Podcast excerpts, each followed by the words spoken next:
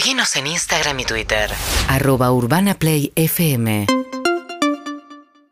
7 y 31 de esta mañana calurosa en la ciudad de Buenos Aires. Vamos a charlar un poquito a partir de la sentencia contra a perpetuas, cinco de los ocho acusados del crimen de Fernando Baez Sosa y 15 años para los otros tres. Esto llevó a que Fernando Burlando dijera que era una justicia débil, que era una justicia salomónica, con la idea que si no era perpetua para todos no era justicia, ¿no? Y de esto escribió un gran jurista, sociólogo, doctor en Derecho, que es Roberto Gargarela. ¿Cómo estás, Roberto? Buen día. ¿Qué tal? Buen día. Gracias por. Bueno, decías una cosa interesante, que es cuando la justicia, digamos, la idea de asociar que hay justicia cuando eh, vinculado al tamaño de la pena, ¿no? Que solamente hay justicia cuando la pena es absoluta.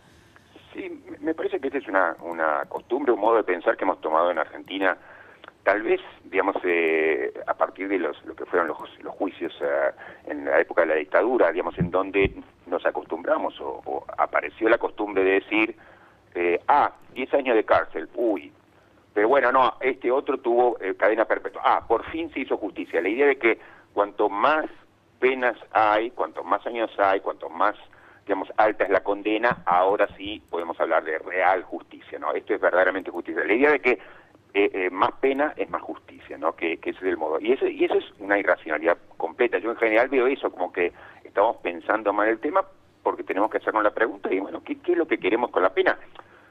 Pero, pero digamos, dicho esto, eh, por supuesto que estamos hablando de un, de un caso que nos ha desgarrado a todos. O sea, eh, eh, decir esto no es trivializar lo que pasó, Total. decir esto no es decir eh, no me importa, ah, que salgan que salgan libres porque se pusieron a llorar, digamos, o sea, eso son todas tonterías. O sea, es un caso que nos ha quebrado a todos. Digamos, eh, uno se siente completamente identificado con lo que pasó con, con el pobre chico, pero Dicho eso, que, que es algo que debemos decir, bueno, la, la pregunta es, bueno, ¿qué hace el Estado frente a esta situación espantosa? Y, y me parece que todo lo que estamos haciendo, eh, bueno, digamos, desde el Estado y desde quienes eh, pensamos sobre la cuestión, mu- muestra que no estamos eh, reflexionando, yo creo que críticamente, ¿no? Eh, estamos como muy enganchados en, en la cuestión, digamos, de la bronca, del enojo, de la venganza, y el Estado no puede asumir posición de la venganza. Es cierto, desde los medios incluso es difícil porque hay es como una oleada donde pareciera que si te pones a, a charlar sobre esto estuvieses poniendo, digamos, de, de alguna manera relativizando el- el- Totalmente. la- lo que ocurrió, que de ninguna manera, pero el punto es frente a esto qué haces, ¿no? Entonces eh, a mí me, me, Sí. me, me- me- me- me- todo era ahí, ahí hay como, como, yo diría, tres o cuatro caminos habituales que se piensan, digamos, eh, en, en torno al derecho penal, pero son, son todos malos caminos y que habla que en general, digo, más allá de este caso y más allá de Argentina inclusive, digamos, no, no, no sabemos pensar bien o no nos hemos puesto bien a pensar sobre estos temas. U- una vía es pensar, bueno, no, lo que queremos es darle un mensaje al resto de la sociedad, disuadir a potenciales criminales, queremos que sepan lo que les pasaría si ellos cometen una acción semejante. Claro, Esa es una la pena como una disuasión Claro, para que otro... Claro. Otra sería, no, no quiero pensar en el resto, quiero pensar en el que hizo esto, ¿no? Esta es la visión, si querés, más kantiana.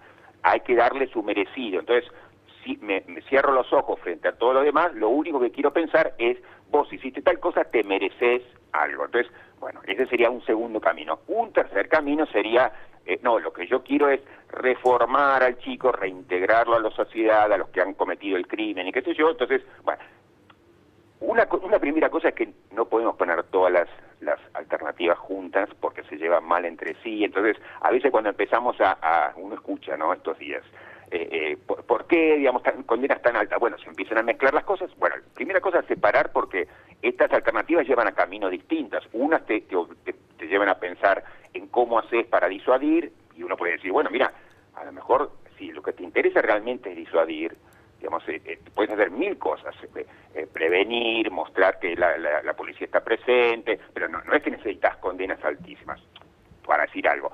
Si vos pensás en merecer, en el merecimiento, bueno, otra vez, digamos, tenés que empezar a hacer algunas declaraciones que no haces, que es, bueno, ¿cómo medís quién merece que? O sea, alguien que ha cometido un crimen horrendo, ¿qué merece? Que, que le arranquen el pie, digamos, eh, eh, el, primero que el Estado no puede esto tomar lo que a veces toma, que es el camino de la venganza, que es vos hiciste tal cosa, yo te voy a hacer eso. Ese es un camino raro que tome el Estado, pero muchas veces lo aparece tomando. Y, segundo, que hay, para quienes se comprometen con esta visión, la gran dificultad es saber qué es lo que efectivamente te corresponde por merecimiento de lo que has hecho.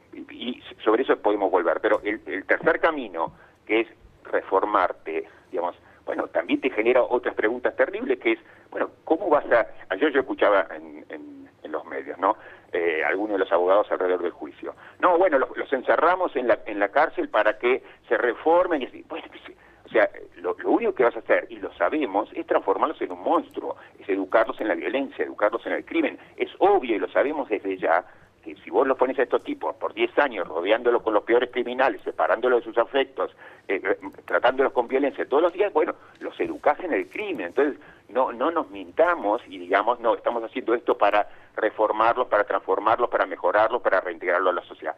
Todo mentira. Entonces, eh, lo que me interesaba marcar es, eh, eh, estamos caminando mal sobre esta situación, entonces damos una re respuesta impulsiva, pero sabemos que, digamos, el segundo paso, cuando nos preguntan, pero realmente, ¿qué haces? ¿Qué vas a hacer? Y bueno, ya no lo sabemos dar. Mm. Sí, eh, siempre hablar de cárceles, yo insisto mucho siempre por, sobre el tema de las cárceles, que es como un tema que, del cual nunca nadie trata realmente, como si eso fuese, nada, lo metes, metes la gente en la cárcel y te olvidaste, listo, problema Total. solucionado, ¿no? Las cárceles están estalladas, están sobre, sobre en un canasto, digamos, en una caja negra y anda a saber qué pasa. Bueno, por supuesto que no podemos hacer esto, el Estado no puede hacer eso y lo está haciendo. Lo pero, hace todo el tiempo. Y, y además y, pero, no, pero que sí. te agregue una sola cosa la Constitución argentina, que ni la pensamos, la Constitución argentina del, siglo XIX, con su modesto, tibio, liberal conservadurismo, a los ojos de las cosas que decimos hoy, y lo que dice la Constitución es obligatorio, no es eh, discrecional. La, Constitución en su modesto liberal conservadurismo era revolucionaria re, eh, lo que dice sobre las penas y las cárceles. Dice, las cárceles serán sanas y limpias para seguridad y no para los reos que sean puestos en ella, no para castigo, digamos, de los eh, quienes estén en ella. Eh, si se les dan a los, a los eh, presos, digamos, condiciones mortificantes, eh, eso hará responsable al juez que le otorga estas... Bueno, eh, eso era el, el entendimiento iluminista liberal propio, digamos, del, del siglo XIX. Hoy oh, todo eso transforma nuestras cárceles y todo lo que hacemos en el área en completamente inconstitucional. Por supuesto, no lo pensamos, nos tapamos otra vez los ojos, los juristas también, los jueces también, pero eso es lo que nuestro derecho exige, no es retórica de la Constitución. Entonces digo, si uno quiere tomar en serio lo que pasa, bueno, estamos en un problema, no es que cualquier parámetro sirve. Uh -huh. Ese, eh, bueno.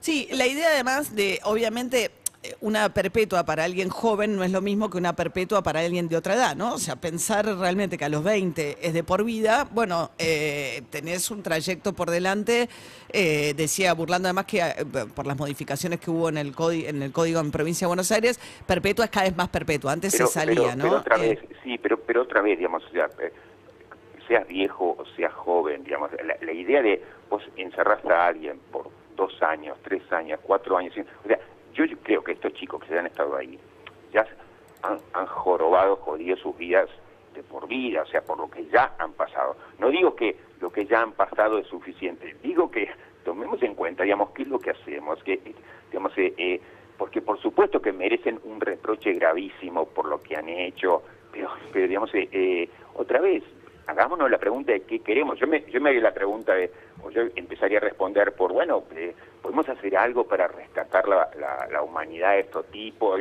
Otra vez, esto no me convierte ni en ingenuo, ni en, pero, pero digamos, eh, eh, no, no, no, convertirnos en bestia, digamos, ¿no? De, la idea de poner a, a, estos tipos en el marco de violencia, son finalmente niños que han cometido el error de su vida, un error que cualquiera de nosotros pudo haber cometido. O no.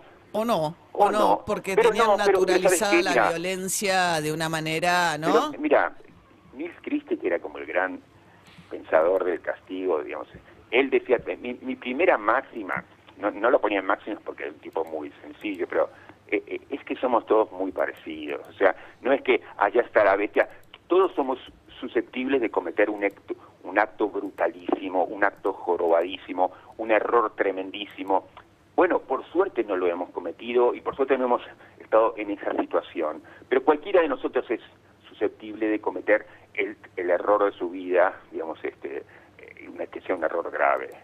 Con, lo que quiero decir, eh, eh, seamos un poquito más autocríticos, seamos un poquito más, no sé si decir piadosos, pero digamos, reconozcamos nu- nuestra común humanidad, digamos que es, todos podemos cometer ese tremendo error. Estos chicos, uno los veía ahí, digamos, sí, es, eh, por supuesto que la dinámica de la patota es esa, digamos, la dinámica de la patota es, te entras a, excitar, morir de risa, te crees que sos el dueño del mundo, bueno, de- de- después termina y te das cuenta, te hiciste un, algo terrible, te- ¿en qué me metí? Bueno, digamos, eh, nos puede pasar a todos, simplemente digo, por supuesto que cuando alguien lo hace, pasa el límite, digamos, merecemos marcárselo. Bueno, pero está bien, ¿qué, qué, de qué modo queremos marcárselo? ¿Y de qué modo queremos decirle a los demás? Digamos, yo creo que optamos por modos que son de, de una brutalidad y de una inhumanidad, digamos, y otra vez, no por asumir la posición del ingenuo, aquí no ha No, pasado no, no, nada. está claro. Estamos charlando con Roberto Gargarela, que es sociólogo, doctor en Derecho, jurista.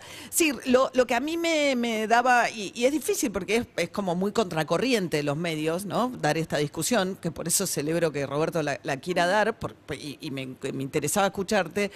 Eh, es el tema también de son unos bestias, son unos animales. Entonces, la idea de que ahí no hay ningún tipo de redención posible nunca más y que todo esto termina con una cárcel para pudrirse para siempre. Entonces había como en el proceso burlando toda una idea de convertirlos en animales, ¿no? Quitarles la humanidad en el Bueno. proceso, eh, que es un poco lo que estás diciendo. De nuevo, por supuesto que tienen que pagar la pena que Pero tienen que ¿sabes pagar, pero eso, eso es- lo hacemos, eso lo hacemos para quedarnos tranquilos nosotros, digamos, ¿no? Porque porque necesitamos convertirnos a ellos en bestias, en inhumanos para poder quedarnos tranquilos de lo que les vamos a hacer, digamos. Pero la verdad es que no son, nadie una bestia y todos somos bastante parecidos, como decía Cristi, y todos somos susceptibles de cometer algo horrible y y bueno, digamos, si es eso, es, hay, el Estado debería hacerse la pregunta, ¿hay posibilidades de, con esta gente que a los 18 años ha cometido un- una, una brutalidad terrible y que tenemos que, hay, hay posibilidad de rescatar a esa gente, digamos, eh, eh, o, o simplemente, digamos, porque han cometido esa falta terrible, ya los decimos se terminó la vida de ustedes porque ya hicieron lo suficiente. Claro. Por supuesto que, digamos, el camino tiene que ser otro. Roberto Gargarela, eh, muchas gracias. ¿eh? Gracias, ¿eh? Hasta luego. Era Roberto Gargarela, jurista, sociólogo, doctor en Derecho, tiene un blog que discute estas cosas. Me parece que, nada, es más fácil seguir la corriente y no hacerse preguntas que por ahí son más incómodas. Eh, yo, la verdad es que ve- venía pensando un poco alrededor de estas cosas. Algunas cosas me han hecho ruido en este proceso y me interesaba, nada, tener también la, apertura mental de hacernos una pregunta sin, sin que convertirnos en, nada, en este, como en inquisidores de nada y permitirnos pensar alrededor de ciertas cosas. Me imagino, o sea, ver- viendo ayer la condena no es una escena feliz, o sea, no es una escena, es una escena desgarradora la escena también de una condena de, de- lo que se da ahí. Que por supuesto que le trae alivio a la familia Baezosa y creo que la mamá habló muy moderadamente de eso también, de tener una paz, pero no habló ni de injusticia ni de justicia, digo, toda esa cosa que vino después de parte de Yo creo que hace que le pidamos a la justicia algo que no debemos pedirle. Debemos pedirle un juicio justo, lo que vimos, pero no lo que le pide Burlando, que es o la pena máxima o sos una porquería, ¿no? 7 y 44 de la mañana. Urbana Play 104.3